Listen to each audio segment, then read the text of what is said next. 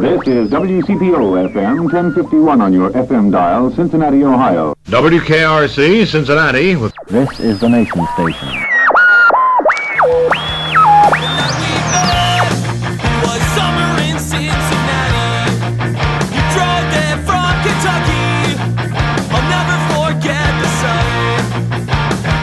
Hi again, everyone, and welcome to the Cincy Shirts podcast. It's episode 73. Today on our show, Pat Barry. I went over and introduced myself and probably stood there for 20, 25 minutes talking to him. I'd lived in Indianapolis and worked there when he was in Indianapolis and he used to do the weather on the weekends. And it was Letterman. And I said, I'm from Cincinnati. And he started talking to me about Cincinnati television, about Paul Dixon, you know, about Ruth Lyons and Bob Braun and all that type of thing. You know Pat Barry from multiple radio and TV gigs over the years, and he has so many great stories. This is probably one of the funnest episodes ever. You folks are in for a real treat. Pat talks about his friend Rodney Dangerfield, Jeff Ruby, the late Ray Combs, and more. There's a gambling trip to Atlantic City, his career in radio as a rock and now a country DJ, as well as what it's like being a weatherman yesterday versus today. Be sure to listen for the special promo code near the end of the episode. Uh, you can save 20% off your entire Cincy shirts or oldschoolshirts.com order with that. But now, let's talk to Pat Barry. Cincinnati, Ohio. Cincinnati, Ohio. I come from C-I-N-C-I-N-N-A-T-I, Cincinnati. She came down from Cincinnati. Just maybe think of me once in a while. I'm at cincyshirts.com in Cincinnati. It was always a, couldn't in high school. There was always a Corvette was available for a thousand dollars, but some guy died in it, and, st- and they didn't find him for a couple of months. It was always, you know, it wasn't real, but it was one of those things we heard. Oh, I'd buy that. I don't care if there's a dead guy in here. It still smells like dead guy. Oh, I don't care. Oh, there's Antigo Taco. I was just that's funny because I last Friday night I ran into Jim Tarbell, and I said I remember seeing you and your entire family at Zantigo Taco in Clifton. It's the shirt everybody loves and nobody buys. Oh, oh really? Although, weirdly, we're we're uh, at Italian Fest this weekend with a booth, which I have to go to tonight. You know what And that- someone did buy one yesterday. You know I was what's so you know what's so funny? You're absolutely right.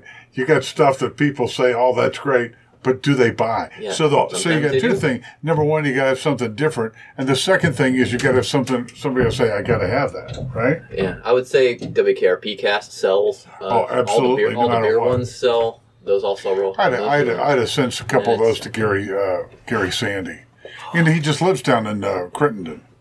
I didn't know that.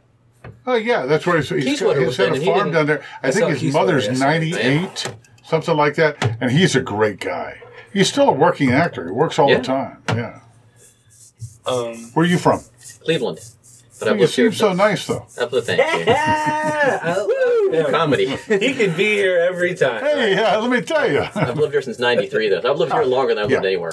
yeah, well, I grew up in Springfield, Ohio, Oh, okay. but I've lived here other than a short period of time since 1974. So, where are you from? You're from here? St. Bernard High School, Really? you go. the Mighty Titans. And you were a stand-up comedian? Still am. Still am. Yeah. Sorry. Standard comedian? Stand up. Stand up. Uh, Standard stand-up comedian. yes. I, Garden uh. I quit my day job at Procter & Gamble in 2001 to do stand-up full what, time. what'd you do for them? I was an IT guy. Really? This is the, we we can always tell when we have a guest on the show who is uh, is from the media because they it's like in your bones to Start ask probing. questions. Yeah, I'm yeah. like we this want, anyhow. We want to know yeah. about But I'm, you. I'm like yeah. this. I'm like this anyhow. I always ask people questions about what they are. IT at, at P&G, that's a tough job because because that's all secret. Yeah, well, man, I, any of the secrets I know, nobody cares about now. Yeah. That's for sure. But you, you know, the deal is they've got certain. There's a handbook, and your desk has to be a certain way and locked up every night. And if you don't, Yeah. you get written up. Yeah, yeah. His wife works there now. Oh, And uh, I did contract work for them in IT. well, then there you, And, there yeah, you go. and we had to sneak in at night. It's, remember the soup project? yeah, that's what I, that's how I got started there. They had to change over operating system. This was the time when they were going to get rid of all of the Macs except for the designers were allowed to keep theirs and go Sure. completely with Microsoft. PC, yeah. And so I had to we had to go in and change everybody's stuff. And yeah, there was the, the it was called the clean desk policy, and we used to joke with each other that a lot of people weren't following it. Oh yeah. Things like that. Yeah, was- I can tell you tell you some stories about some stuff I found on people's computers. Oh, I'm sure. Th- I, see, if I worked at P&G, Yep. I'd be so careful about what I would do. Oh, I'd be yeah. so careful at work. Well, you got to be careful at work in a Sure. big company, anyhow. My God. So, you grew up in Springfield. Where'd you go to college? I went for a very short time at Wittenberg. Okay. Yeah, but I didn't graduate. In fact, the I school and I decided to uh, to, to depart very very quickly. Yeah. I mainly went to school to get out of uh, going uh, out of getting drafted, Oh, like a lot of guys did. Oh yeah, I didn't want to go to Vietnam. Nobody did. No. Even the guys that went. Yeah. Yeah. Yeah. Not my finest moment, but I was able to do that. No, actually, I was 13 years old. I dug ditches one summer and got enough money together to be able to buy a, a PA and some turntables. And I started doing dances. I started disc jockeying record hops all over my little town. And uh, the day after I got out of my junior year in high school, I drove to, my dad drove me to Detroit. We drove up together and I took my FCC license and got my third class license to be able to run a transmitter. And three weeks later, I started in Wow. radio. Yeah. Wow. So wait, what records are you playing when you're on your first? The very uh, first record I played was Hugh Masekela, "Grazing in the Grass." It started out with a cowbell, and it was an instrumental with a with a trumpet, hmm. and um, it was the number one record that week, What what year are we talking? 1968. Oh wow. Hugh Masekela, "Grazing in the Grass." We're gonna get As soon as you hear it, you'll know it. 68 actually. At least know that. We got it. YouTube ad. I was about to say that's a very modern. That is very- uh,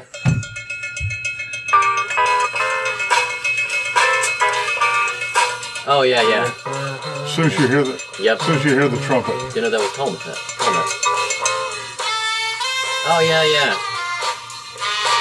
That was a time when instrumentals could still could still chart. oh yeah, probably, yeah, yeah, yeah. Herb well, Alpert and- yeah. If it wouldn't have been for Hal, uh, uh, uh, Herb Alpert, nobody would have, you know. Yeah. Yeah, in the old days, it was cheaper to do it, and you didn't need to write lyrics for Yeah. a song, Yeah. and you didn't need a singer. So there were a lot of instrumental songs early. You know, Telstar uh, by the Tornados in 1962. You know, So how long did you do that before you got uh, into the the forecast business? oh well, I worked in uh, Springfield, and I worked in Akron and Cleveland and Fort Wayne and Cincinnati. and, wow. Uh, and then I went to Fort, then I went to Florida, and then came back. I worked two times at Q102, and then uh, in 1984 I got recruited to go to work at Channel Five. I was there for 10 years, and then I went to Channel 19, and on and off I was there for 15 years. In the meantime, I did a talk show on KRC radio. I did something called voice tracking at a bunch of oldie stations all over the country, Oh, wow. and um, uh, now I'm working at the classic country station, and I love it. I'm on from two to seven. It's basically tracked, but I don't really tell everybody about that. But I was in today earlier, and I did my entire uh, Friday show. We are we're on two signals: 106.7, which is mainly covers northern Kentucky, and 105.9, which mainly covers Ohio. We got the same records to run, the same jocks and everything. We do a little bit different, and a little bit different content and some different contesting. The owner of the station. His name is Jeff Ziesman. He is my next door neighbor. in in in, in Union. Triple Crown. yeah, exactly. He's your neighbor. He is my next door neighbor. Well, go. You can do donuts That in his is- yard. He's gone until the twenty fourth. we can use his pool. His pool's Sure. not open. yes, go ahead. That's so. use his What a pool. small world. Yeah, I know, When but I'd said hate to paint it. Come Yeah, on, that's come on, Steven Wright. come on. That's One of my Right, favorite yeah. all-time lines. I love Yeah, it. I went into a general store. They wouldn't sell me anything specific. That's my favorite one. That's a great one Okay. too. Remember Yeah. that one. My favorite line of Steven Wright. I saw him at the Taft Theater, and he was like, before I started doing stand-up, he was my guy. Like I, just I'm listening. I just want to show you the, something uh, while we're talking. With the Right. wordplay and the puns. That's, I've always been a huge fan of puns, and so And your favorite Steven Wright line is? he he did probably an hour and a half on stage at the Taft, and then he looks at the audience and he says, "My parents told me never talk to strangers." And he put the mic away and walked off stage, and that was his closer. That's great. He's so good. said- Oh, I know. All right. I'm going to show you something, but I don't want you getting upset with me because I'm showing this to you. Okay? Uh-oh. Uh-oh. Don't get upset. What? So let, Oh my let me goodness. go through here. So there's Chris Collinsworth Yeah. and Rodney Dangerfield. Uh-huh. Yeah. And then a buddy of mine who Okay. died a couple years ago. Yeah. Um, I got to be I got to be decent friends with Rodney while he was alive. what? I used to send him jokes and stuff like that. Really? Oh yeah, I saw him. He he came to town. It would have been the early. Let me see. It would have been like early '80s, and he came to Music Hall to do two shows, early and late show. You know, like a seven and a nine thirty or ten, on a Sunday night. And uh, I went back and spent a lot of time with him, and we kind of hit it off. And that night, I was with the promoter and Rodney at the promoter's uh, room at the Weston. And Rodney comes in with his white shirt on and his black socks with the garters holding up the black sock. That's what he always wore, except for when he was on stage with the white shirt and the red tie and all that. He said, Hey, you think you're funny? And I go, Yeah, I do. He goes, Learn 300 jokes, learn them how to tell them perfectly so they get the best laugh. And he said, Then tell them every night for the rest of your life. And I go, That doesn't sound like much fun. He goes, It's not. Yeah. Um, but I had his home phone number in New York, and I would call him and I'd say, "Hey, what do you think of this?" Uh, one time I was with a buddy of mine. We were in San Francisco and going up to Lake Tahoe. This guy he worked for had a place in Lake Tahoe, and the guy said, "Hey, why don't you guys go up there for the weekend?" So you know we're hanging around, and, and on the way up we heard this commercial, and it goes, "His only area appearance, Rodney Dangerfield at whatever casino it was." So when we get to this condo, this guy's free condo we're staying in, I called the uh, whatever the casino was, and I said, hey, I need to talk to Rodney Dangerfield. He's a friend of mine. Hey. he picks up the phone. I said, Rodney Pat Barry from Cincinnati. Hey, babe, how you doing? I said, doing good. I said, hey, I'm in town. He said, hey, you come to the show tonight? He said, I'll leave you. How many you need? And he, we were right up front. He was great. Then afterwards, my buddy had never been around anything like, we had a whole suite. There was a bunch of women in there. It was drinks and, you know, all the food. And I'm chowing down. My buddy goes, what are you doing? He says, I said, it's time to chow down. I mean, you know, this thing's going away. Oh, yeah. I, s- I- I went up to uh, a, a buddy of mine tells a great story about seeing him at uh, Millett Hall in uh, in uh, in uh, at Miami, and um, we brought our dates back to introduce him. And he goes, "Hey, you girl, you working girls?" You know, and they had no idea that he was asking if they were prostitutes or anything. oh yeah, I didn't mean to make you envious there. No, I mean, uh, how could I not be? I mean, you're talking like, you know, some people would say Mount Rushmore of, of Oh, absolutely. comedians. Yeah. Just that, and he was, uh, you know, he was a tortured soul for sure. God, I was, there's you know, there's so many greats that I didn't get to meet uh, Oh, yeah. because I didn't, you know, I, di- I didn't grow up in a home where stand up comedy was played. Like a lot of my friends, you know, their parents played. Lenny Sure. Bruce records and stuff like that. That was not the Didn't- case in my house. So Didn't watch the Tonight Show with your dad? No, I wasn't up that late. My No. dad didn't watch the That's Tonight a big Show. Wow. That's a big dad uh, memory for me. I can, uh, yeah, I can remember going to Karen Race's house in high school. Okay, and I remember going to her house, and her mom and dad, her mom worked, so we could fool around during the day. Well, we'd be down in the basement, and she would she would play her parents. Uh, Redd Foxx records, these really dirty, Yeah, awful yeah. records. Oh, Party they were, records, and they they were called so funny, huh? Party records. They Oh yeah, right? oh, exactly. Yeah, Yeah, yeah. they were black black party records. You Oh, know? yeah, yeah. And they were so much fun. God, I'd listen to those and go, and it opened up a whole new world of shit I, I knew nothing about. Oh yeah. Um, so fun. let me see. I got to meet uh, Don Rickles when he was at like Belterra. Another A one. couple, it's been like five or six years ago before he died. That was kind of neat. And, and then watch his performance. He was so good. I was surprised because he had like a full band and he sang a song. It, it was it was like a full. Uh, Entertainment night, Like a Vegas It was, night it was like show, a show, yeah. yeah, exactly. But he comes out, and I noticed there was this black couple over here, and they happened to have shirts on that were striped like this. And he says, ah, I see our uh, our black friends over here, of course, just got out of prison, of course, you know, and you know, they got this striped thing, and they, I'm I'm thinking, okay, and they're, they're laughing their ass Oh, off yeah. because you go to the you go, you go to one of his shows, you would love to be picked on. That's Yeah. like Oh, the yeah, ultimate yeah, thing. it's almost like a rite of I'm part of the show. Yeah, Yeah. yeah, exactly. Yeah, I have friends that said they would have been disappointed if they met him and he didn't, you know, make fun of them in some way. Oh, uh, uh, Denzel Washington was on some some late night show, and he was talking and and and and Rickles was on. He said, "I can't believe it." He says, "My son is going to just kill me when he realizes I'm here with Don Rickles, and I didn't tell him." He said because. Uh, he said about half a year ago he called. He said, "You ever hear of this guy Don Rickles?" And he goes, starts going on and on about him. And so he actually got Don to call up his son and call him a hockey puck over the phone.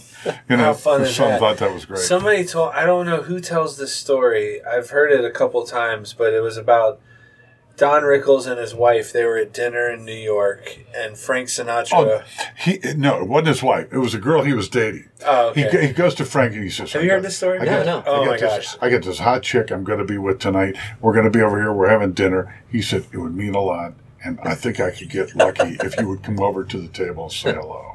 And and Frank says, "Oh yeah, okay, I'll do it." And so he's there with the with the lady and everything. And Frank Sinatra comes over and he says, "Hi, how you doing, Don? Nice to see you." And he introduces himself to the girl. Don looks at him and say, "Can't you see we're eating here? What are you doing coming over here interrupting us? Get out of here! Come on! Am I right? Yeah." Frank, I'm trying to eat. Yeah, I'm trying to eat. Yeah. and, and, and of course, Sinatra just just thought that was the greatest, greatest thing in the world. Oh man! Every time? I've heard that story, I just Oh, picture it. You can picture it plain as Yeah, day. yeah. It uh, uh, Rickles is on the Tonight Show one night, and he's talking to Johnny Carson. He says, he says, uh, he says, uh, he says, uh, Frank Sinatra. He says, he's a, he's a, he's a class guy, a real gentleman. He's the kind of guy that steps out of the shower to take a leak. that was like that. You know, like I said, it, wa- it took being. Are we taping this? Is we recording Oh, yeah. this? Oh, Yeah, yeah, yeah, Is there anything we need to cut out? You said already. I don't care. I don't care. He doesn't care. I don't love it. so, what do you like doing? What did you like doing more, the the weather or being on the radio? Well, I really, I, I really enjoyed doing the weather. I, I did. I enjoyed that a lot. Uh, I didn't. I don't necessarily. It, I'm not a very good employee. As any boss I have will tell you, including your neighbor. I'm not a very good employee, and because of that, um, I just there are some people that run television stations in this town I really like and respect, and there's people that run radio stations in this town who I don't. So I'd find it difficult to work for the people I don't respect. And now if they, they make you be a weather terrorist. You know, you're on six times an hour, whether it's a sunny day like it is now, or whether or not there's storms and things are you know, breaking. Tonight, at 5.30, 6 o'clock, you'll see the weather guy on the same amount of times, even though it's been a beautiful day. And the other thing is, is I saw this the other night. It's Wednesday, uh, and they're already talking about the weekend weather. Now, yesterday turned out to be a pretty good day, and today's gorgeous. Why not talk about the good stuff? They always want to put the emphasis on the negative weather coming up, even though it may be three days out. I think there's something wrong with that Yeah, yeah. I mean, I agree. because you always got to be an alarmist and all that. Yeah, I feel like that's just the news in general. Is it's more it's more um, scaring people than it is like just delivering the news. Know. Exactly. And it's all about programming to uh, the the ratings. Right. It's not about that. That's why certain the commercial breaks happen at a certain time. That's why they do certain things at a certain time, so they get the most, the maximum amount of credit. A radio station work the same way. You can listen to 10 minutes of a radio station, and depending on the time that you listen, it can count twice as much if you do it over a span of two different listening quarter hours. Yeah, I, I won't get into the minutia, but that's what that is. Well, you can always tell when it's sweeps week too. Well, that too, because they always, yeah, and which is crazy because the ratings are done all the time. Yeah. In television and radio now, Right. they're done. You're always rated. You you used to see it when I was at Channel Five. When when we first started getting what they call um, instead of a diary market, it was a kind of a people meter market. So we got the ratings for the next day, and they were called overnights, and they would post them. And sometimes we'd be in the middle of a newscast, and we would, and you know, when a lot of technical things went wrong and things screwed up, and live shots and reporters screwed up and all that, we'd go, "Oh yeah, we'll just wait till tomorrow." The ratings were always higher when we had these awful shows. We actually, uh, Norma and Jerry and I actually came to the conclusion that when bad things were happening, people would actually call each other and say, "You got to turn on Channel Five. It's all going to hell tonight because it's just awful." Oh, was- oh yeah, it was it was funny because I I think think that I don't think they actually did that, but that was our synopsis of that. See, and I and I say this with all due respect to the people who are there now, but I call that like the golden age of Channel Five News. Like you guys were me growing like growing up. Like you guys were celebrities. I mean, I said it on here before. Yeah. Norma Rashid came to my school and it was like you might as well have been That was the a big deal, Best huh? actress, so Yeah, winner. yeah. Well, Norma always had a flair for, you know, being dramatic, and she had a look about her that I think you would think that. As a kid, you would think, who's that? That must be a movie star coming Yeah. in, right? Isn't that funny? And Jerry too. I mean, you know, uh, Jerry's always had a lot of charisma. yeah. Well, know? just he's used it in the wrong way sometimes.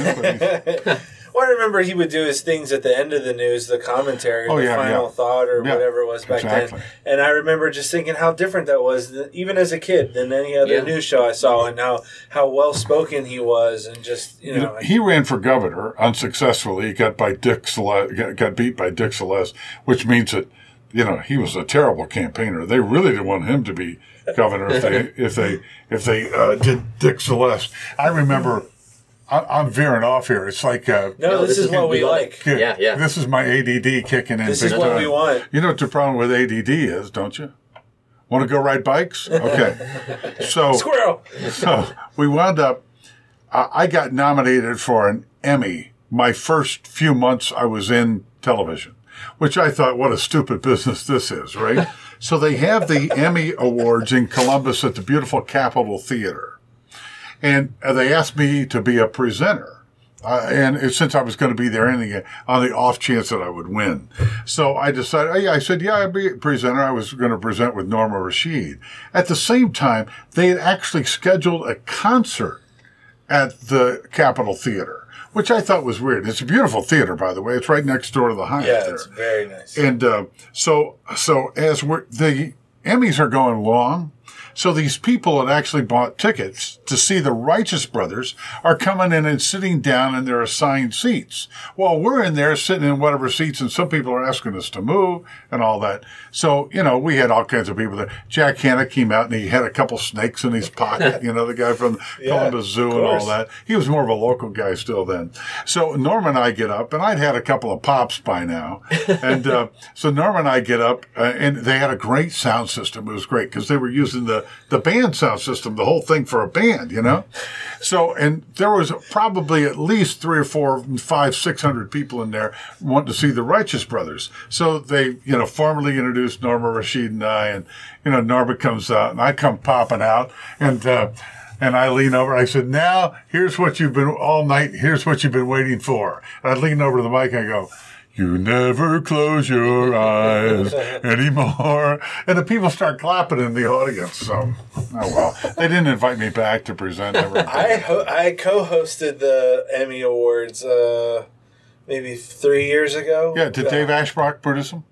I don't know. They're out of Columbus, Right. and I the, they had me down as the host, and then they said uh, Nick Clooney offered to co-host. You're no longer the I Said, host. I said, Yeah. I'll be co-hosting. Yeah. That's the hostess with the mostest there. Yeah. Yeah. Wow. yeah.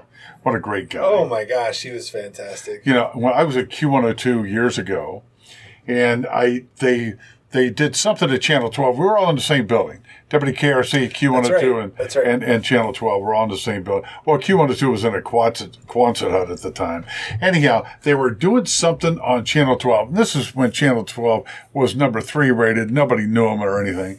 And they came over to me and said, "We've got a problem." And they said, yeah, what's that? We have to, we've signed up to do this four week program and it's a diet. And we're going to have our, our listeners go on this diet. And we had somebody in the newsroom to do it and they got fired.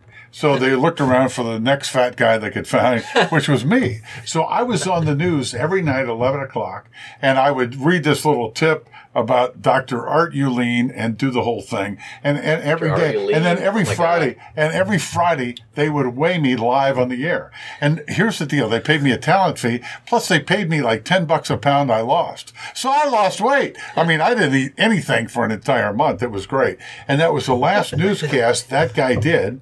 Uh, he went on vacation. They fired the guy on vacation. I can't remember his name. And two weeks later, it's Nick Clooney doing the news. Wow. Yeah. And, and, and there was a, I can't remember the weather and the, and the, and the, and the news guy that were there. Uh, but they, then they were all gone. Then it was Nick Clooney and he started right then. And from there and, until the Beverly Hills fire, he plugged away. But as of the Beverly Hills fire, because they would go, they could go on live and they were the only station that had a great, uh, place to go on and to be able to show camera position and show the whole fire and show show the whole thing. It's flipped the ratings almost immediately, and he beat Al Schottelkotte for the first time. Al Schottelkotte. Al, about that? famously, Al Schottelkotte banged his hand on the news desk and said, Oh, yeah. because they their their mobile truck didn't work and they Yeah. had the fire. And five didn't even have one. Yeah. That's what was so awful there. And so that sent them back at least a couple decades. How about an Al Schottelkotte shirt? It's the 11 o'clock at the top with a big, with a big face of Al Schottelkotte. That'd be great. It's the 11 o'clock. That's how you start out as a. We a need a. Pat Barry shirt. We do. It's 11. I got some of your shirts. I got, uh, I got the, uh, I got one of Bench's, uh, the, uh, the fi- uh, the big red, big red machine shirt and all that. With the hands. Exactly. Yeah. Yeah. I got a couple others. Yeah. I tell you what, I think what you guys done is great. Thank you. I That really means a do. lot to me. Yeah, it, it really, it's incredible. Thank you. Are you making any money? None. we're we're shutting down next week. No, seriously. Uh, we're doing okay. How many locations? We have three now. Over the Rhine, Hyde Park, and uh, Loveland. And an online Yeah. business. Right. Oh, yeah, I know that. That's uh, yeah, because I've seen them at your. You don't always have my size in uh, in the store of a particular one that I want. So, but I think it's great. Here's what I think maybe you ought to do. I think you need, need to do a contest and have people submit. Do you have a formal place online to do that? We, do. Yeah, Yeah. We, we have a place where people can send us suggestions for shirts. So just one. That's what I love about this is you know, I mean we're going on nine years into Cincy shirts being a thing, and there's still places that have been long gone that we haven't thought of yet. When we do events, I had a guy at Taste of Cincinnati who was talking about oh, all the old clubs used to be in town. He, he told Yeah. about uh, when he- the Roundup over in Erlanger. Yeah. Never heard of it. Oh, yeah, yeah, and yeah, it- yeah. I looked it up, and yeah. So we- Reflections is one we've heard several Yeah. times. Yeah. And and even after Mr. that. K's. Uh, the place on top of the Holiday Inn that Oh. Jeff Ruby used to go Oh, yeah. to all the time. Yep. I Do you know can't remember is? what the name of it is. Well, originally it was the Den of the Little Foxes, where they had these uh, the waitresses in these little fox-like outfits, and they were supposed to be like our version of bunnies, Okay. right? And but then, there was a Playboy Club here. well, yeah, there was down on Seventh Street, but then then Jeff turned it Jeff turned it into Lucy's in the Sky, Lucy's in the Sky. That's and it was a it was a big major deal, all because of Jeff. All because of that. And you know, you know who lived there all during the baseball season was Sparky Anderson. He never had a house here or an apartment or anything. He lived at the Holiday Inn. No That's how he and Jeff got to be really good friends. Wow. Yep. That's so fun. He, Yeah. Jeff's one I've, I've been dying to get on this podcast. Oh, oh, why, why not? Why, well, just call him. Yeah, Just we- call him and not- text him. It's not that easy. Oh, yeah, it is. No, it's not. If you invite him to be on, he'll show I up. I have invited him to be on. And, And and do you, uh, you need a Jeff Ruby shirt. I would love to do a Jeff Ruby shirt. Give, give the money, give the give some profit to his foundation, and just have a big stake in his that all the face. time. How about that? I've I've reached out on several occasions with no luck of getting uh, getting. You want to call him right now? Is that what you want to do? Absolutely. You Oh want my to call gosh, that would be. This is uh It's the Is this a first on the show? Yes, I think it is. They would make a live phone. We've asked people who the most famous person on their phone is, but we've never had Yeah, I want to ask you that one too. Yeah, it would have been that one. Rodney Dangerfield if he was. Well, he's Yeah. no longer in my in my phone list. Ronnie isn't. But um, oh God, He's gonna hate me even more. Look at voicemail. he might answer. You never know. He's smoking a cigar somewhere. I never call him. We text a lot. Could be he's in his bus going somewhere. yeah. It's a new bus, you know. Did he win the UCL Puig poker tournament last night? I saw he was there. Was he? Yeah, he was there. Yeah, because I saw This Jill. is Jeff Ruby, the nationally acclaimed leader in bar mitzvahs, brain surgeries, and Botox. Please leave a message. I'm very tied up right now. At the tone, please record your message. When you finish recording, you may hang up or press 1 for more options. Hey, Jeff, Pat Barry calling. I'm just doing a podcast with the guy from Cincy Shirts. You know who they are. The homegrown people have done a great job. They want to do a shirt with your face on it and a big steak. Because we were just, we started talking about Lucy's in the Sky. Anyhow, I just want to call up and uh, give you this idea. Could make some money for your foundation. I think it'd be great. Talk to you soon, man. Bye. So Wow. How'd we do? Wow. That was fantastic. That was awesome. That's the first time that's ever happened on the show. You've never, you've never done a phoner? We've never No. done a phone. Not a Nope. phoner? No. Well, I think when you're recording people, you have to give them a uh, no. Only if you're going to play it on the radio. Yeah. you can record people. whole, yeah, this is, re- this is the Wild West out here. It's it's a uh, it's a one party consent state. That's right on the phone. And what was record. the what was the famous story of why they, they changed that rule where you have to let people know that you're recording now? It's different. Some- It's it's different uh, state by state. Some people it's a two party consent where both people to can have to consent to be recorded, and some it's one party. It's different. Anytime you're going to play this on a broadcast airwaves, you have to get their permission because of the FCC. okay. Yeah. But isn't that didn't that stem from something happening of like a husband and a wife who something was said that they weren't I they think- didn't know was being I think said? I think there's something that happened that some, that I think that is. It all came from a lawsuit. That's what everything comes from. exactly. Every rule comes from a lawsuit. Well, when Doc Wolf used to do the senseless surveys on Gary Burbank's show, he Right. would very quickly say, "Hello, you're on the air with," uh, right. and blow it right by them. and Gary that was it. And Gary Burbank did it. used to beg anybody that was going out of town to bring you back an out of town phone book because Yeah, that's yeah. where they got the phone numbers of people to call to, to do the things. Yep. The best was when he used to do Gilbert Gnarley. Gilbert Gnarley. It was so good. The, the funniest he ever does. And I want to give him all the credit. Is that I almost drove off the road. He's calling the Toledo Board of Health to complain about his proctologist. And the reason why he's complaining, you know, he, he and he wouldn't just call up and say, "Here, this is what it is." He would tell a story to the person on the phone. The people would be real nice. He was calling to complain about his proctologist because his proctologist was using two fingers. And th- it came out when the lady said, "Well, did you ask him why?" And he says, "Yeah, he said he wanted to get a second opinion." and I almost drove off the road because I think that's the most clever thing to do that, and you know, and and be able to do that as well as you do it. You already know the punchline, Yeah. so that's a really tough thing to do. Mm-hmm. He's a genius. Oh yeah. oh Still gosh, is. yeah, for The- sure. The, best thing about Gilbert is it, I didn't even have to hear the bit. As soon as that music would start playing, Right. you'd hear the dial tone, Oh, yeah. the anticipation. You'd be like, "Oh my, what? What's happening? Oh Who's my he gonna gosh! call?" I remember I had never So good. heard it before, and uh, I was working at the batting cages at the Cincinnati Sports Mall. My Quit bragging. my head, my baseball coach ran the place, and so that was like one of my first jobs. And he had uh, he would always have seven hundred on, and uh, and I was like, what what are you listening?" To? So it was to? an after school thing because it was the afternoon Yeah. and you would hear that. Yeah, yeah. And you were like, "What are you listening to? the first one I heard, I'll never forget it. It was he called the KY jelly. Yeah, company. Oh yeah, Jelly. and talked about the KY. Jelly. How much? He must have got a bad batch because it didn't taste right. Yeah, exactly. Oh, That's funny, isn't it? So now, funny. now, of course, you remember that because you were an adolescent. Yeah. Was he an influence for you to get into comedy then? Not really. I mean, certainly. I, I mean, I didn't listen to him enough to influence me. I mean, my influences were mostly Saturday Night Live, and then in the little bit of stand up I heard, which was Bill Cosby and um, some Jeff Foxworthy, and then I started watching The Evening at the Improv, and that's where I was introduced to Steven Wright and uh, Richard Jeni and uh, Paula Poundstone, Wendy Liebman.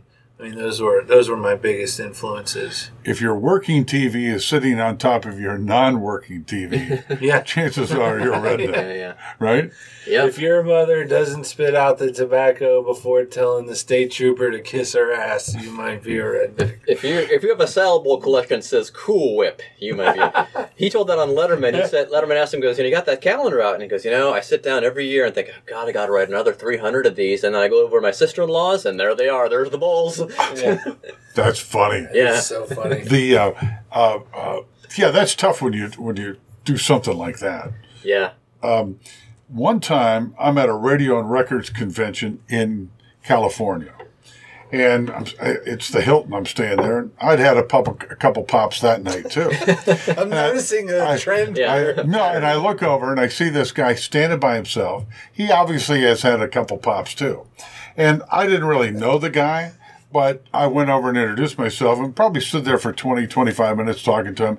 I'd lived in Indianapolis and worked there when he was in Indianapolis and he used to do the weather on the weekends. And it was Letterman. And we had like a like a like an entire talk, and and I said I'm from Cincinnati, and he started talking to me about Cincinnati television, about Paul Dixon, you know, about Ruth Lyons and Bob Braun and all that type of thing. Fast forward to just a few weeks ago, I ran into Dick Murgatroyd, who's still alive, still in town. He was the producer of Dixon and Braun and Ruth Lyons. And uh, I see him when this little jazz band plays at the Edgecliff restaurant, Le Bar a Boeuf, every other Wednesday night. Sometimes he's there. He told me that Letterman used to come down on his day off on like Monday or Tuesday. He would come and just sit in the control room while they did, I guess it was Braun's show. And he would just sit there, not say anything, sometimes take some notes, just to watch to see how these shows were put together and how you do them. And the spontaneity and some of the things that would go on. And you think about this guy sat there and he was just learning how to do what basically was a live, spontaneous TV show. That's incredible. It, isn't that something? So he was studying this for a long time before he ever got his opportunity. Oh, he's, he's very much a student of television. Absolutely. Yeah, yeah. And you know what's so sad? You know, and I just saw him. Who interviewed him the other day? Oh, he was on uh, Sunday morning with uh, Willie Geist, I guess it was, because he's relaunching The another Netflix series. show, Yeah. which is amazing. I, exactly, and and I, I just see a guy that only now seems to be enjoying himself. You know, he was Yeah. such a Yeah. such a such a performer and such a striving to you know to do well. And I don't know if he ever at the time enjoyed his success. You know, Yeah, you know, I was sad that he didn't get a shot at the Tonight Show because he always talked about how much of an influence Johnny Carson was on him. absolutely, and he should have gotten that. And Jay Leno mainly just you know out engineered him for it.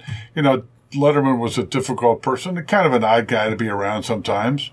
And uh, Leno was, you know, uh, much. He was a better politician. Well, that and I, Leno was on um, Maron's podcast about 10 months ago, and he talked about this. And Leno, uh, and Maron said, It seems to me you were more of a company guy. And Jay goes, Yeah, that's very accurate. I'm A Absolutely. company. And Dave was not a company guy. Absolutely. The opposite of a company Um, guy. He would go out and he would go visit all the stations and visit Yeah, the, the general managers and do all that. This is even before I got the night show. and Dave you know? would make fun of GE, who was the Oh, parent yeah. of NBC. Exactly. So who are you going to pick? and they thought because of you know Leno co-hosting, I mean uh, substitute hosting uh, uh, Carson's show, they thought that he had a brand of humor that was a little bit more mainstream Yep. than Letterman. yeah, know? because the yeah late night with Oh, David sure. Letterman would not work at 11:30. They thought. well, and it probably wouldn't have. He did change the show when he moved up to eleven thirty on On CBS. On, on CBS, I think so. Yeah, I would. I like all the notes you guys got to, to ask questions. This is all free form, isn't it? hundred percent. That's what we want it to be. You Yeah, know. I understand that. I mean, understand. I, I would Google, you know, and, and Wikipedia Pat Barry, but I'd rather I'd rather go off on the tangents. You know what I mean? I don't even know love what's. hearing I haven't stories. Googled myself in quite a while. If you'll pardon the expression. Hey, oh. oh, oh. hey, no. I was thinking earlier today when we were just doing a little prep for the interview is that you know people know you differently depending when they arrive in this market. Like I, if I Yeah, 93, probably. I know you off of weather. It only took Yeah. years later I realized, oh, he's a rock and roll DJ, Well, I- and we I- kind of stormed past that part of your career. Well, I was very lucky. I came here from Indianapolis. I'd gotten fired for being dirty on the radio. I, I, we're like Johnny Fever. No, I was. It, it was nothing. Now you wouldn't even. Nobody would even notice now. But they thought it was like my second or third warning. And so the next day, there's a big tornado that came through, and it. Uh, that's the one that went that hit Xenia and all that in '94. And then uh, I came down the day after that, and I got hired to come to WKRQ. wasn't even Q102 then.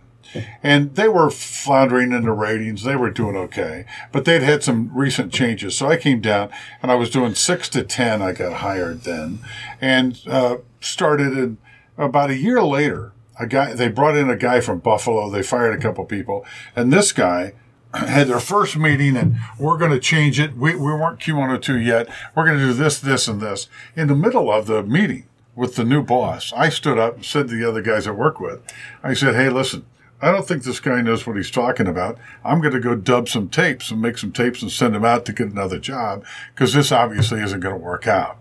Well, he stopped me and talked me out of, uh, out of, out of going and wound up being a being a really. You said good that boss. with him in the room? Oh yeah, I said that in front of. I said that like, yeah, uh, oh yeah. He he tells the story even better than I do.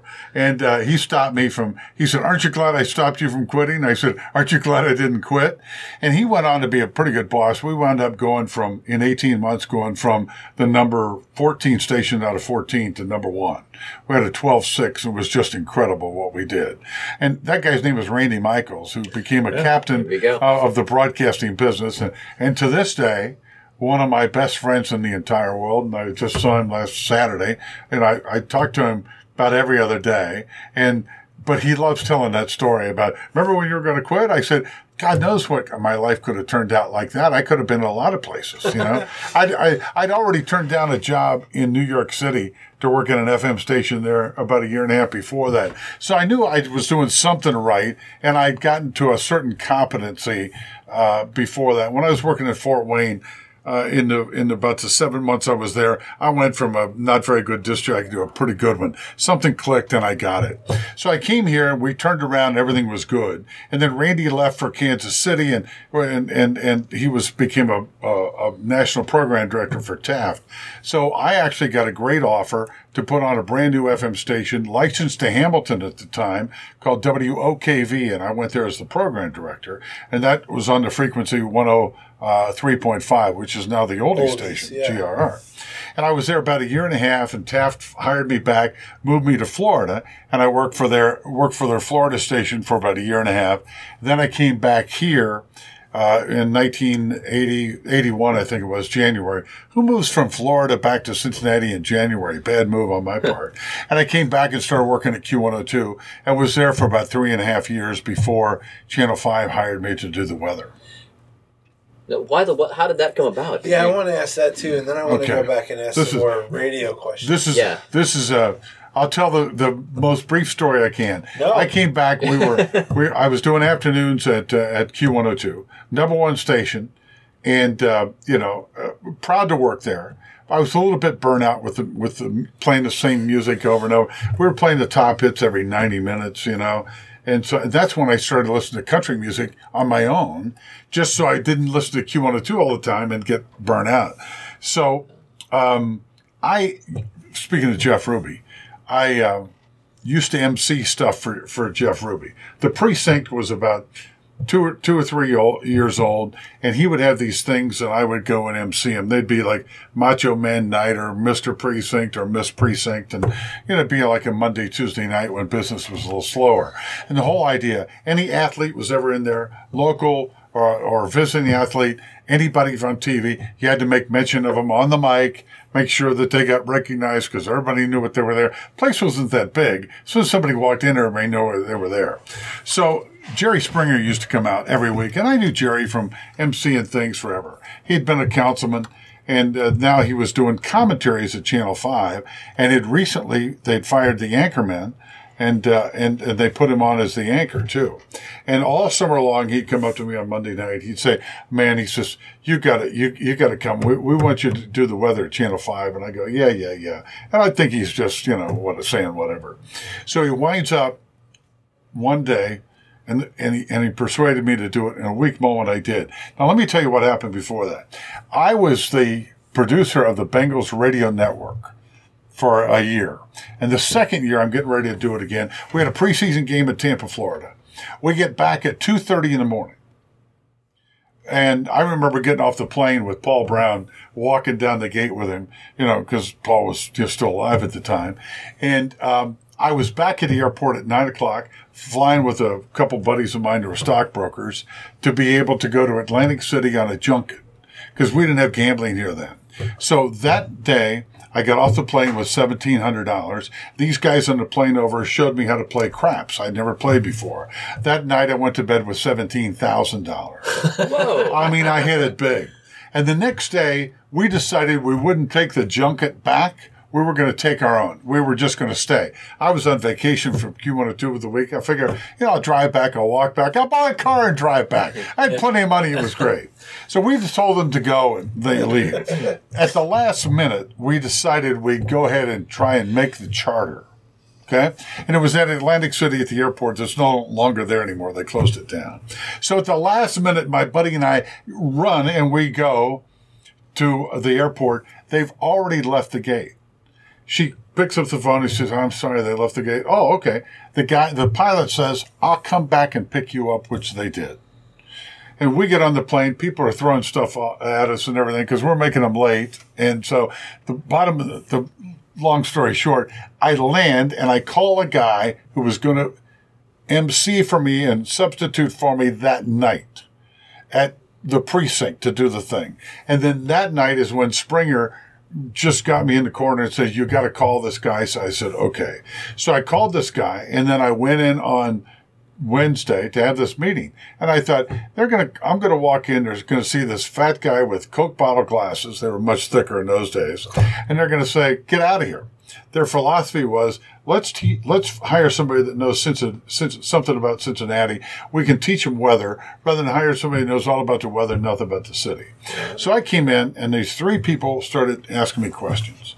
And about 20 minutes into it, I realized they were serious. So I sat up and started answering more seriously. We went upstairs and did uh, like six takes. The first time I ever met Steve Horstmeyer, we walked through and I did the weather. I'd never done the weather before. I'd been on TV a couple times doing the action auction and some charity thing.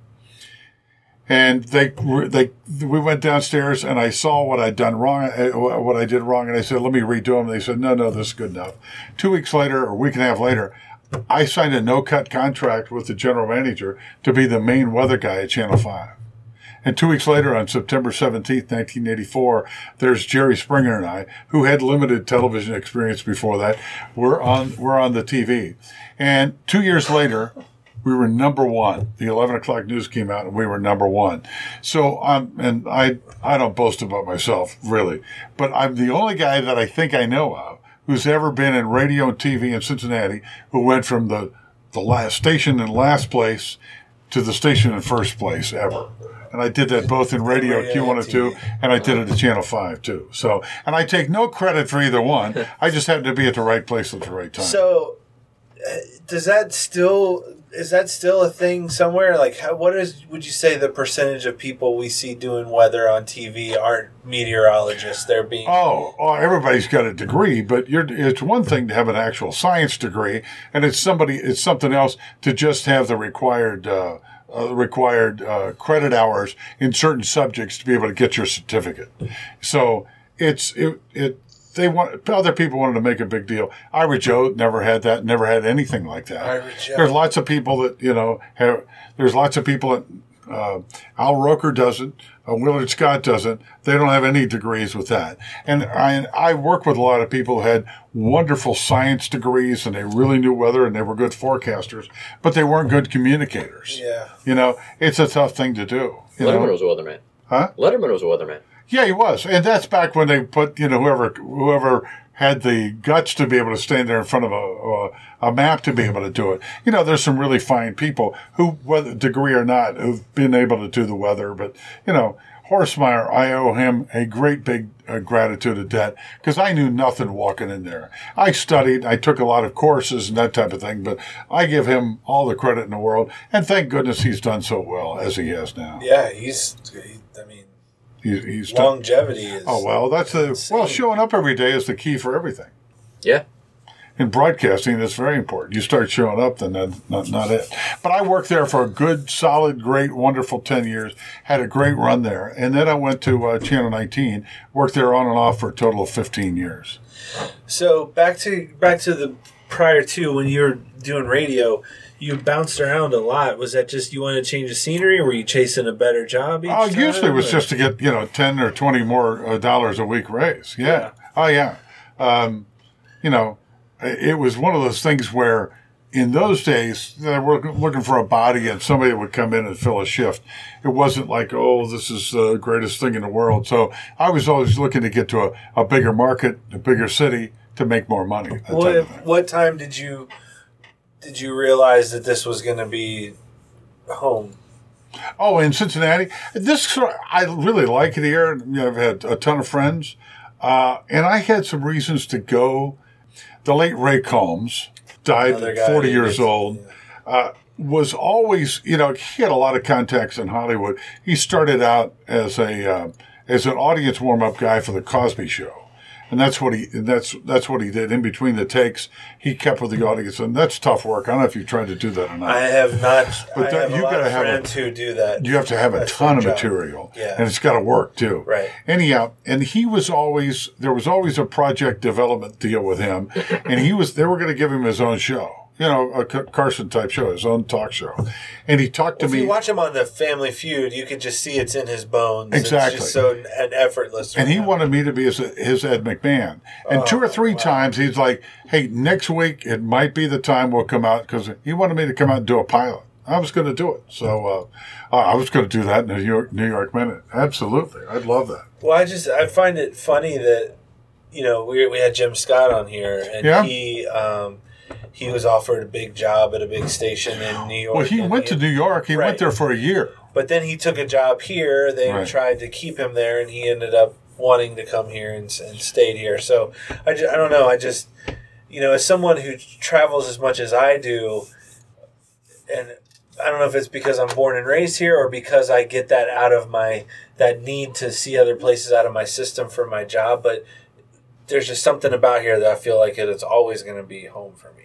Well, there's certain places that you would that you would go because of the environment. Certain place in broadcasting, I'm talking about, and radio, TV is different. There used to be certain markets where you really would want to work. You know, it, there was a time when you really wanted to work in Chicago, not necessarily New York, but Chicago. is a much more dynamic uh, radio market, more fun. New York uh, wasn't necessarily, you know, and nobody, everybody wanted to live in Florida. Nobody wanted to work there because they didn't pay well because they played in, they paid in sunshine. We all thought going to Hawaii would be the greatest place or California, but it, that wasn't always the case. You know, and it all depended on the station too. I mean, there's, there were great stations that growing up where I wanted to work, you know, and sometimes by the time you got to be good enough, those stations weren't where you wanted to work anymore. That makes sense. Do you program your own music? Oh, I haven't. I've never done that ever in my life.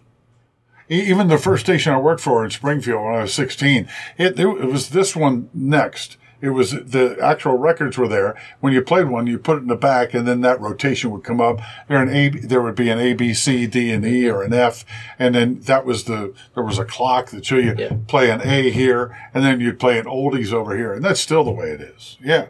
That's the way it is. I get a sheet. It's a, I mean, not a sheet, but I, I, I print it up, but it's all on the computer. Yeah. I got no business picking the music, you know. I'd just be playing Motown records and, you know, crying into my country country songs. that- yeah. yeah, Yeah, exactly. yeah. The, prog- the, the station I would program would be, I'd be the number one listener and we wouldn't have that many more listeners, you know. it's like my, uh, Nano or my iPad music and all that. It's just not, you know. All right, I said Nano. Don't give me look like i I'm an old guy. I know. I, 'Cause I'm Na- familiar with the Nano. Yeah. Um, when you track out your shows, Uh-huh. that eliminates the opportunity for people to call in and talk to you. It does, but it also eliminates all my stupid mistakes too. Okay. Yeah, so that really helps. I was just curious if that's something that you miss, uh, or do you have the opportunity to not track and do it live if you, do you want? have no, no, do you have any idea? All the disc jockeys in the world that will be able to do this have been around for any amount of time. All the time you wasted waiting for the record to be done. Oh, right. You know, I mean, if I you had to press the button at the well, you, yeah, yeah, hit yeah, the post. You or got to be whatever. there, you know, and you got to answer the phone, you know, the request line or whatever, Right. and you're doing some contests and all that. But a certain amount of the time, half of it is waiting for that record to be over so you can get on with your next thing, you know, and um, and I think that that part of it is, you know, that that part of it's different. There's still some live shows, but most of the people that on on, on listening to music on the radio, at least fifty percent of it, depending on where you're getting it, it's it ain't live. There's not somebody actually there. Wow. Yeah. Isn't that fascinating? I mean, There's it nothing live on X, on certain- XM. Yeah. You listen to XM. There's nothing live there. Yeah. Huh. Nothing. It's all pre-recorded, and it can't be. It may be that day, but it may be five, ten weeks ago too. You just don't know. That's crazy. Like I was uh, told that story a couple weeks ago. A buddy of mine does that for one of the stations in town. He goes in on Thursday night after work from his day job, tracks the weekend show, eight hours worth. Done. Yeah. There you go. But you see, here's the thing. When I was doing a talk show on KRC radio from three to six, I was on seven oldie stations across the country that iHeart, uh, that that time, point, uh, it was Clear Channel Radio. And so I would then go into a production room before or after I, I did that live talk show and then record these shows for these stations all over the country. It was a lot of fun, you know? And then I would go and visit those markets too. Like I'd spend a weekend in Sarasota and I'd go to do a remote or I'd do some appearances and people thought that I actually lived there. Yeah. It's kind of neat. Yeah. That is funny. I, re- Yeah. I, I remember as a kid being fascinated to learn like so and so wasn't really here. Yeah, it's different than like a network show where you're doing it live and it's getting picked up by a bunch of stations. So, so what's the next shirt? Let's break some news right here. I want to know what the next shirt is. What are you What are you thinking of? Let me vote. Let me I don't know vote. what the next. I mean, Oh, that's, come on. Seriously, you know, we um, we've been very fortunate to get into a pattern of like right now, like what are we working Yeah. on right now? Because you know, Isn't that some to- pressure? Is that some? pr- Do you feel pressure? Like when, when you go to bed, it's like, what am I? What are we going to do tomorrow? What shirt are we going to have? What's There the is next big shirt? for sure. You know, as the owner of the company, I feel that pressure.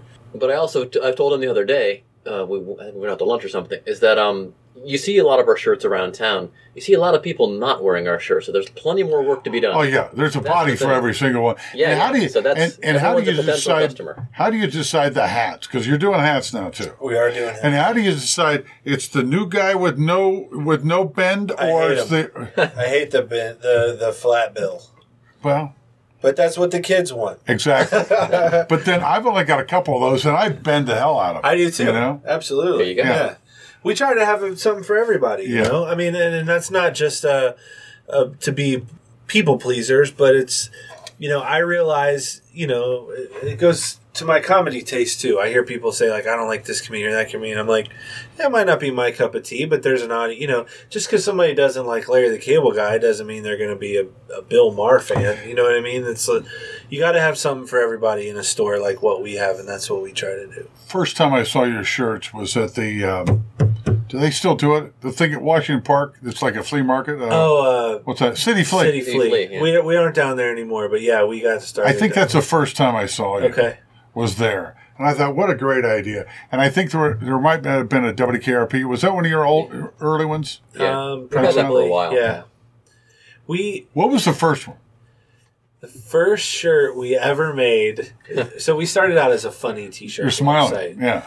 You it thought it, you it thought wasn't it wasn't Cincy stuff. Okay. It was just I, I was the the premise was that Darren would do the art. I would sell it on the road doing comedy shows. Okay. And then uh, he and I would both come up with the ideas. He was the so artist. It was your merch.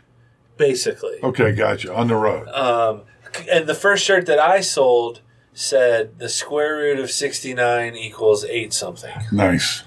And then on the back it says if you don't get it, it's probably because you don't get it. so I sold Okay. that shirt.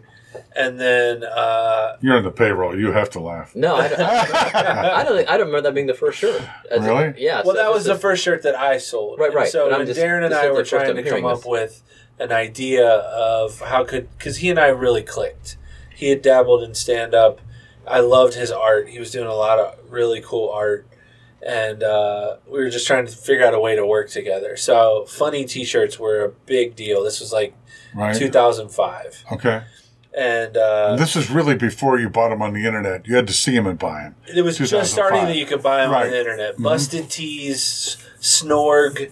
There was only a couple of them, but they were doing really well. Right. And so um, the first design I think we did, it had a little stick of margarine with That's a, the one. with a smiley face Yeah. on it, and it said Butterface. That's the one I remember. Because the big joke was Yeah. uh, she had a butterface. Yeah. Everything looks good, butterface. Hey, That's probably not PC, is? I'm not sure I understand. No, It- see, yeah. Siri's See, now Siri's now offended. Siri's all offended. She's like, Um, dude. so we did a we did that shirt and we had some really simple designs and they were they made us laugh was basically what it boiled There you down go. to. So you had to go with what you liked. yeah And uh, you know, we did a uh, we didn't Whose have parents' table was this? This is what I want to know. this probably came from I'm- Habitat for Humanity or something. I, I'm sorry. Go ahead. No, it's it's And so what? So so when did you switch over to being Cincinnati shirts? Well- Cincy shirts. we finally brought our production in house. We were in Dayton, Kentucky. Okay. and we decided, oh, we could get this little warehouse space. We could print our shirts for ourselves and control inventory and have a tiny little retail shop. Had you printed anything before? No, Okay. no. We got a loan from my grandmother to buy screen printing equipment, Really? and uh, which I'm proud to say paid back in full in less than two years. Good. Wait a minute. Did she make any money on that? She Did you give grandma any interest? Yeah, yeah. Did she get a She was a- T-shirt or anything? Huh? Yeah. Um, She's still with us, I hope. she is still Good. with us. She just Hello, celebrated Grandma. 97 years. Oh my God! Uh, Isn't that great? she's listening on her nano. okay. Uh, Oh, don't, don't. Yes, come on. Uh-huh. No, um, and so we started having people come in our shop, and we thought we could do some local stuff since we weren't relying 100% on the internet. Sure, and you could turn it around quickly. So we did. Uh, uh, we did the first shirt that got us press. It was just a black shirt with white letters. that said, "Even God hates the Steelers." Oh, there you go. and it just blew up. We got in the paper, and people started coming down to our shop. So we thought, oh, we should other Cincinnati stuff. And the thing was, is we were screen printing at the time, and I had always loved like the Caddies logo and the Johnny's that. Toys logo. And the Mama's Cookies, and I had always wanted to do those, but they all these logos had so many colors, so we could never Oh. screen print them because it was so expensive and we didn't want to have a bunch of inventory. So that just kind of sat on the idea, just sort of sat around. And then in 2010, we were partnered up with a company that had the ability to print full color designs right onto a shirt one at a time. Local. Local. Okay, and they do all your stuff now. No, we Oh. do it all now. They, they, Um, they we do. we bought the equipment for ourselves. Oh, you that did? We could bring it in house. Gotcha. Um, well, you must be doing well. Thank you, Grandma. Well, What was Th- the that pi- was the first time that it gave us the opportunity to do all those cool old logos. Okay. And that's what really put us on the map. Because I noticed something you said earlier, uh, you know, about people. When, when I would show them the funny t shirt website, they would look at 200 designs and they'd say, These are funny. I like this one. Mhm. If we had uh, 50 designs that were all Cincinnati things to show to someone from Cincinnati, they'd say, I want all of these right? You know so that's when we thought maybe there really is something to that vintage like you know because a lot of people grow up here stay here and they remember the grocery stores and the newscasters and Sure. you know all that stuff from when they were a kid that are long gone It- uh, what was the pitch to grandmother like? Did you have uh, did you have a business plan that you showed her, or was like, No. I'm your favorite grandson? Uh, did you? it was um it wasn't I, I'll get off the she's- road and be able to come and visit you more often, Grandma. she's the kind of woman that whatever you need sonny you know really? And so um, when we had the uh, opportunity, because when we started out, Darren had all the shirts in his apartment. Uh, we had a local screen printer who agreed to print. If we ordered one, we had to order fifteen. Okay. So we only had a couple of designs, Right. and we, we Darren would keep the stock. And you had to pay for them right then, probably, That's right? right. You didn't have any terms. It And like what would always net. happen is we'd we'd run out of mediums and have. You know, we'd, we'd order four mediums, we Oh, sell them the all. Now thing. we've got 10 of the other ones. You had to learn what size. Yeah. And it's different according to the shirt, right? I mean, yeah, technically. And, and You want more fat guy shirts where you order more 3XL if it's food stuff, right? Exactly. You'd think so, but not necessarily. But yeah, it was uh, it was for sure a learning process, and I just, you know, I was trying to figure out a way to do it. We were looking at trying to get a loan, and I went to my grandma and I said, "We'll pay you what the bank, you know, a little bit less than what the we would owe the bank on a loan," and we were doing good enough that I was confident that I could I could pay her back, and so she she said sure, and Wow. yeah. That's that's some real pressure, though. It's your grandmother's money. It's not some bank's money or That's something. That's right. You know? It was pressure, but that's that's what makes you want to succeed. If there's other people dependent on you, you know, everybody wants to be in business, but no one, very few people, have the uh, ability to deal with the roller coaster emotional thing of owning your own business. Right. And that's what keeps most people out. You know, when it's great, it's great. But then when it goes to hell, you're like, oh God, what am I going to do? How, were you prepared for that? Well, I was blessed to be in a position of having stand up as my income. Right. So why why I think we succeeded, and I think we've talked about it on the show before, is that when we started in 2005, for me personally, it wasn't something that I needed to be successful right away because I, my income was coming from somewhere else. So Right. I wanted this company to be successful years down the road when I was married and had kids, and, and the the the allure Right. of being on the road as a comedian lost its luster. Right. Um, for Darren, it was a heart and soul kind of thing, and it was going to be something that would support him right away. And because he's an artist, he wanted it. He liked this because it was an outlet for his for his creativity. yeah, we're both right? very entrepreneur minded. So, um, Gotcha. so it, we were lucky in that for me, it didn't have to make enough money to support both of us. It had to make enough money to support Darren, and then it could grow in its own time. I had to make enough money to pay your grandmother back. Yeah, That's yeah, what I had yeah. to do. You didn't take the money. You you gave your money that maybe to grandma, That's and that right. We worked out. paid. We got her paid back, and you know that's sort of always been our thing. Is God bless grandmother. overhead. Now, did you talk to your mom and dad? Her or did you talk to? Is it your mother or your My dad? mother's mother. Did yeah. you talk to your mom about asking your grandmother for money before you did it? Yeah, of course. And she okayed it. Yeah, I mean, and, and you know that was, you know, my grandma was still eighty two at that time, Right. so it wasn't like uh, you know she was had a bunch of financial things going on, Right. So uh, she had enough money saved away that my aunt and uncle and my mom and dad were It was like, okay. They were like, yeah, this is a pretty safe bet. You Good. know? So, what's next? I love that this is flipped, right? He's What? interviewing us. It happens all the time. I know. So, what's next? What's the next thing you're going to do? Cincy shirts. Yeah. I just, I'd love to k- keep our momentum going. I mean, you know, like I said, we were very blessed with FC Cincinnati, uh, their rise from, you know, we were on board with them from the beginning, and they've been kind enough to bring us to the MLS with them. We're the only company in the whole league that has uh, got a local license. Really? God, that's great. Yeah. Thank you, Jeff. Yeah. Thank you, Jeff. Thank you, Mr. Berding. sure. Thank you. Um, Thank you, Mr. Berding. And then with Fiona, I mean, FC, we've said it before, FC let us open Hyde Park. Fiona let us open our Loveland store. And now we've got three stores. So we're just really trying to keep the momentum moving forward, however that might be. And we've been, you know, that was the thing is when we started, we had to do these businesses that hadn't been around for so long that their trademark expired. And we've evolved into a company now where we have partnerships with places that are just as iconic but still around Graeter's and Holtman's and Gold Star. gold Been very star Yeah, important. I saw I saw the one with Pete on there. yeah Yeah. Them dogs are good. yeah That sold a lot. Speaking of things that sell, that one did Yeah. really well. Uh, pete and johnny bench and like the Yeah. i mean like just icons and people that i've you know revered Sure. were heroes of mine to be able to do business with them is what's so great is you can do a, a deal directly with them. You don't have to go through Major League Baseball with those guys. Right. Yeah. That's what's so which wonderful. is a whole other beast Uh, yeah, it's all yeah, and I understand, and they're they're not easy to work with. Just like the NFL, they they got they got they got something to protect, and all you're going to talk to is lawyers anyhow, right? Yeah, and it's frustrating because I feel like MLS has a vision, uh, and it's the same vision that we had had prior to FC Cincinnati's existence.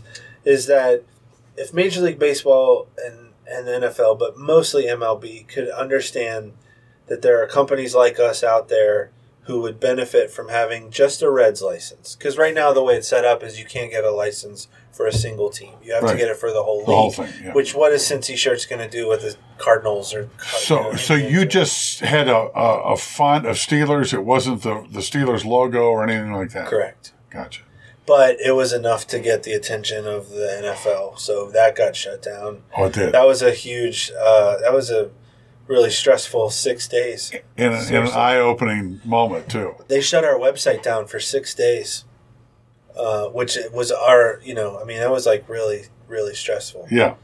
Um, Did you have to pay him to get it back? we had to remove the shirt and prove that we removed the shirt, and it was a it was a whole thing. It was not fun to deal with. And now Well, it's, why is it there's one out there that I can buy now? Oh, I'm just kidding. I'm sorry, Mr. NFL. Sorry, just kidding. Lawyer from the NFL. It's made it really difficult. And you know, it's kind of it's funny because now our biggest fight that we fight is people stealing from us. Oh, your idea. Yeah. Gotcha. Yeah. I- And do an actual Cincy shirt? Yeah. Yeah. Oh, so are these are the ones you do? Are they uh, are they have some intellectual property then? There are most of them do. The big sellers do. Um, Gotcha. And there's some that we were surprised to learn the trademarks are expired. And the Cincinnati Royals, for example, was one that we thought was safe, but they're actually owned by the Sacramento Kings because they're Sure. You know, Because they um, left here and they went to Kansas but the City, then Cincinnati went on. Mighty Ducks and uh, It is not. It is abandoned. The Stingers. Even though there is a Mighty Ducks, and they used but to the be the Cincinnati Mighty Ducks is abandoned. and the Stingers is open too, huh? The Stingers had cheerleaders. The hockey team had t- cheerleaders, That's in, and they were called the Honey Bears. That's right. Yeah, that's someone. Someone brought that up. Uh, yeah, my friend Shannon, who was a, uh, she was also later became a uh, Bengal too, but she was a, uh, a honey, uh, Honey Bear. a honey bear. Yes, that's right. Honey Bear. That's so Yeah, great. yeah, yeah, and they cheered in the concourse there at at what was then the Coliseum. I remember. We have a shirt for that. Yeah, exactly. Exact, the honey bear shirt. Oh, Uh, yeah, that'd be a good one. We should do. Yeah. Yeah, my uh, my friend Shannon would love to be there. In fact, she would model it for you if you. I wonder if she has a like a logo or something for the Honey Bears. Do you want to call her? call her. Yeah. Call her and ask her? Um, Huh? Yes. No. Sure. Why not? this is Wait a minute. Can we call Jerry Springer? He, he may not. He may not answer. Oh, yeah, he'll answer. Depends on what he's doing. He's got a judge show now. I heard that. We'll see. This is the greatest episode. Of What? we'll see if she answers. She might be busy. She has a uh, she she has a dance uh, studio in Western Hills. There's another She and trend sister. of people not taking your. Hi, this is Sheena. Yeah. My voicemail. Leave me a message and I'll call you back when I can. Have a great day. Shannon, it's uh, Pat Barry calling. I'm here doing a podcast with the guys from Cincy Shirts.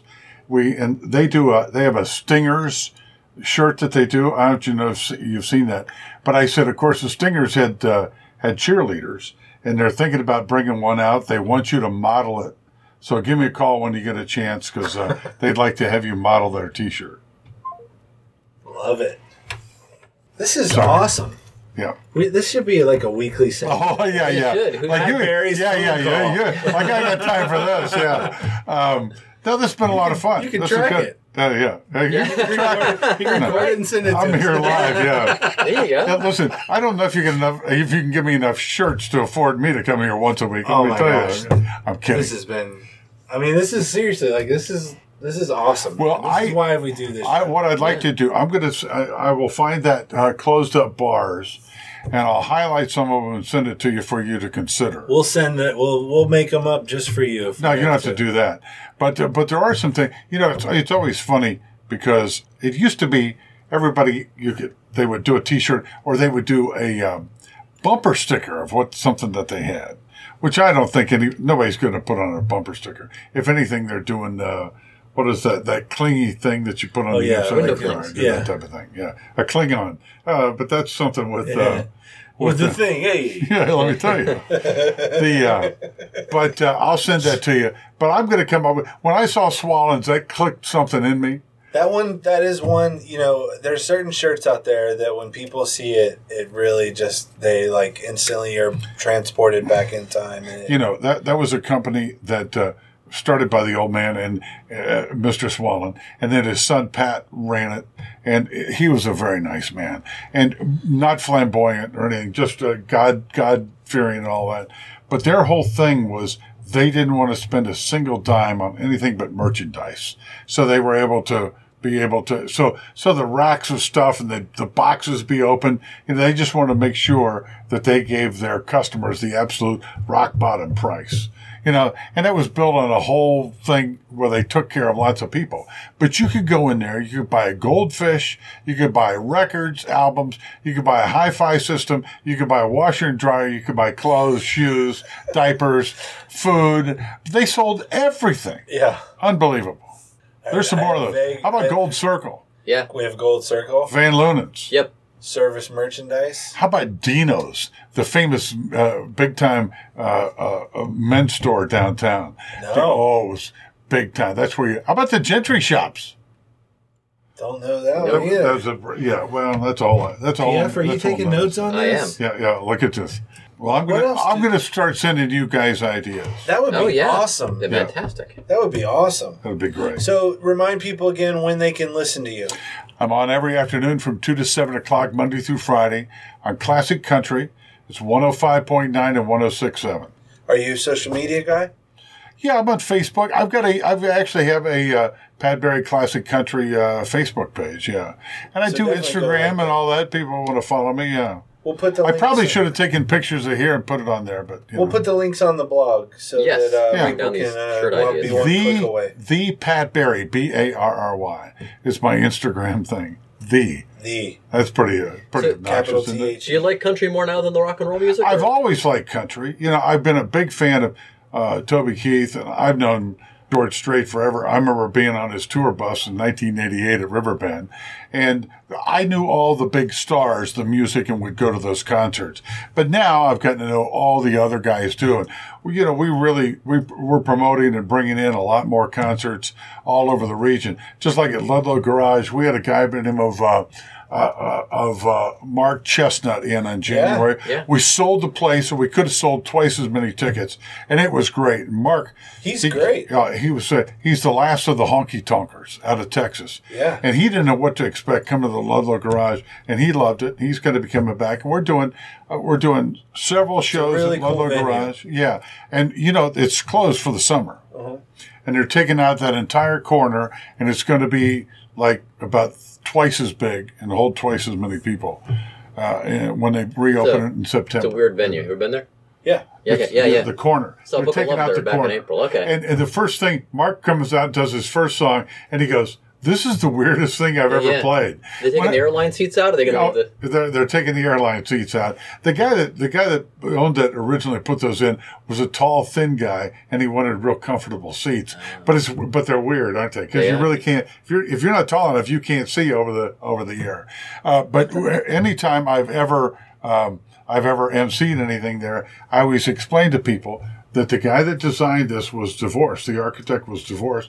He wanted to come to a show where if he ran into his ex-wife, he would never know it. So that's why they, that's why the, the two sections. But we're doing some promoting some concerts at Music Hall. I mean at Memorial Hall. Yeah. We got uh, Another Lee Ann Womack venue. coming up. Yeah. Lee Ann uh, Womack. yeah. She's coming October 2nd. Memorial Hall, OTR.com to get your tickets. It's a And, great uh, venue. I've thought if I'm going to do a special in Cincinnati, I might want to record it there. Yeah, that's about 500 tickets. I don't know how the acoustics are, but that would be good, you know. But then, like Toby Keith's coming to the BB&T Arena. That's going to be in, in August, and that'll be fun. I love Riverbend, and I, I've I've been there from the you know first show, the first year uh, to now. But it'll be fun to be in an August concert where you're not sweating your butt off, you know. So Yeah, for sure. Um, well, this is That's who you ought to have on here is Mike Smith, the guy that the guy that's worked for the symphony forever, and he was he's run Riverbend and uh, PNC Pavilion and now the Rose Music Center. You got to have him in. He's great. He'll tell you the stories about all the artists and all the things that happened, much better than I could. About him handing a, a, a one of those big telethon checks. $1.3 million to uh, to Jimmy Buffett because he played there for like three nights or four nights in a row whenever he did that, sold out. Oh, yeah. He's who you got to have on. Jimmy Buffett. No, you gotta, you gotta have, and, and Jimmy stayed the whole week here in town. Yeah, Mike, you want to call him? I'll call him and ask him. We'll call him right now. I love it. Please come back. Yeah, Please come back definitely. and see us Yeah. sometime. Okay, we'll be next week though. It won't be next week, Okay. but soon. Pat Barry, thank you. Wait, we could, didn't get a coupon. Oh, we got to get a coupon code. Yeah. What? I've been. I've been What so, happened? You so gotta- every every show we ask our guests to give us a, a word or phrase, typically just a word that people. Can I love use. classiccountry.com. Might, might be too That's long. our website. It might be Oh, is too that too long? Might be, yeah. I love classic country. Sure. There you that go. should fit, yeah. And if it doesn't, I'll tell the listeners on the other side what I had to truncate it down to. But Truncated. yeah, Using big words here. Let me tell you. I. I went to Bowling Green. I don't uh, want to. Bulging Gut State University, mm-hmm. one of the flattest places in the world. yes. And that's why you get all those snow drifts. Yeah. That's why they have those snow fences there. It's windier in Bowling Green. than My in my my dad's uncle married a woman there who was very rich, and her family owned the Betty Zane Popcorn Company, and they gave part of their land to the state of Ohio to start Bowling Green University. No, no. Listen to these That's fun I facts. that's back before he moved to to to uh, New Mexico because she was in ill health. Uh, and she outlived him, and then he became the governor of New Mexico. That's all. We'll save What? that for Yeah. the next The podcast. sequel. Yeah. We'll talk about Cris Collinsworth. Oh, we'll talk yeah. about the toga parties at Johnny Bench's house. Oh, my God. We'll talk about Jerry Springer, the stuff that nobody knows. That's all, and the Jeff Ruby stuff that nobody knows. Oh man, That's on the It's next easy. podcast. You'll have to let us know if the, if any of these people call you back Oh, after these messages you've left. Who Yes. knows? Well, Shannon will definitely call me back, oh. especially if it's opportunity for her to model. Absolutely. So I love classic country. yes. Well, Is the works. coupon code? We'll Yep. do it with no spaces. Yeah. If it doesn't work, PF will tell you here in just a second on what he had to switch Yep. it to. But that'll save you twenty percent in store, uh, OTR, Hyde Park or Loveland, or online. Twenty percent. Yeah. Yep. Wow, And that code will be good until the next episode. that's close to half off, isn't it? That's right. Thank you, Pat. Thank you. He's gone country. Look at them boots. He's gone country. Back to his roots. He's gone country. A new kind of suit. He's gone country. Yeah, he comes. Pat Barry. Yeah, there's definitely going to be a part two to that one. Uh, no word from Jeff Ruby yet, but we will keep you posted. And of course, you can hear Pat on Classic Country 105.9 and 106.7 here in the Cincinnati area. I have you can listen online. I have not found a way to listen to it like through TuneIn or Radio.com. It doesn't appear to be in either of those services, but if uh, you look around, you might be able to find a way to listen to it on your mobile device. Now, if you haven't already, check out the Cincy Shirts podcast archives, which you can listen to, by the way, on TuneIn, uh, as well as other uh, streaming sources via your mobile device. Lots of great episodes are back there. Matt Bischoff from Survivor, of course, Gold Star CEO Roger David, Bill Donabedian, the guy that founded and uh, still books the Bunbury Music Festival. Greg Hamilton from WWE, John Kiesewetter from TV has been on, or from TV writing, I guess, has been on twice.